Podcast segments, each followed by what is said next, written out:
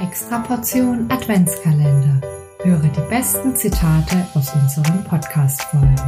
Lass uns gemeinsam die Adventszeit genießen und unseren Beruf feiern. Wir feiern heute unseren Gast. Sie kennt alle Arztpraxen in Berlin, Sachsen und Hamburg. Das Schöne ist, die Ärzte kennen auch sie. Top organisiert, empathisch und zuverlässig. Wenn sie was in die Hand nimmt, wird auch auf Kleinigkeiten geachtet. Sitzt sie mal nicht in einer Praxis oder vor dem Laptop, findet ihr sie mit einem Eis in der Hand am Bodensee. Wir freuen uns auf alle Tipps und Tricks deiner langjährigen Berufserfahrung als Ernährungsexpertin. Herzlich willkommen, Anne Schweitzer von Oviva.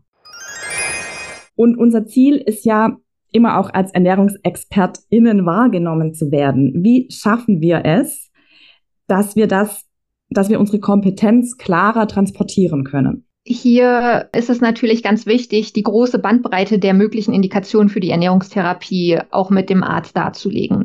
Ich denke, ganz, ganz viele haben, wenn es um Ernährungstherapie oder auch Ernährungsberatung, das ist ja eher so die, das, die gängige Begrifflichkeit, so, ne, äh, in Social Media Unterleihen und wie auch immer, dann ist oftmals immer dieses, ah, okay, ähm, der oder diejenige will abnehmen und der, deswegen geht er oder sie zur Ernährungsberatung dann auch mit. Und Adipositas ist das ist die vorherrschende Krankheit in Deutschland, in der gesamten Welt, und das ist schon auch etwas, womit äh, aus meiner Erfahrung her die Ärzte erstmal anfangen.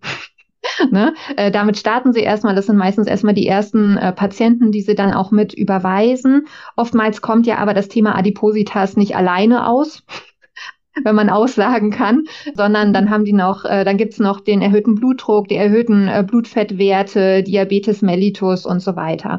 Und hier kann man natürlich dann auch nochmal ganz schön sehen über die Zeit, ähm, wenn sich auch Blutwerte mit verbessern, dass eben nicht nur Gewicht verlieren das Thema für die Ernährungstherapie oder Beratung dann auch mit sein kann, sondern dass es auch eben ähm, auf ganz vielen anderen Indikationen mit anwendbar ist. Gicht, rheumatische Erkrankungen, die Gastroenterologie. Wenn die Patienten beim Hausarzt sitzen und sagen, ah, ich habe da immer so viel mit Blähungen mit zu tun, ja, da kann vielleicht irgendwelche kleinen Hilfsmittelchen mit ähm, verschrieben werden, dann sollen die das erstmal ausprobieren. Aber das bekämpft ja nur die, das Symptom und nicht die Ursache. Die Patienten kommen immer wieder und irgendwann ist das Portfolio des Arztes dann auch irgendwie ähm, ausgeschöpft.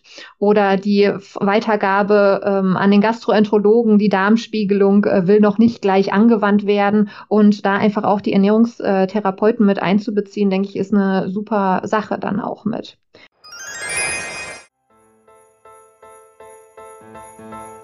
Danke fürs Zuhören. Wir wünschen dir eine extra Portion Adventsgrüße, deine Simone.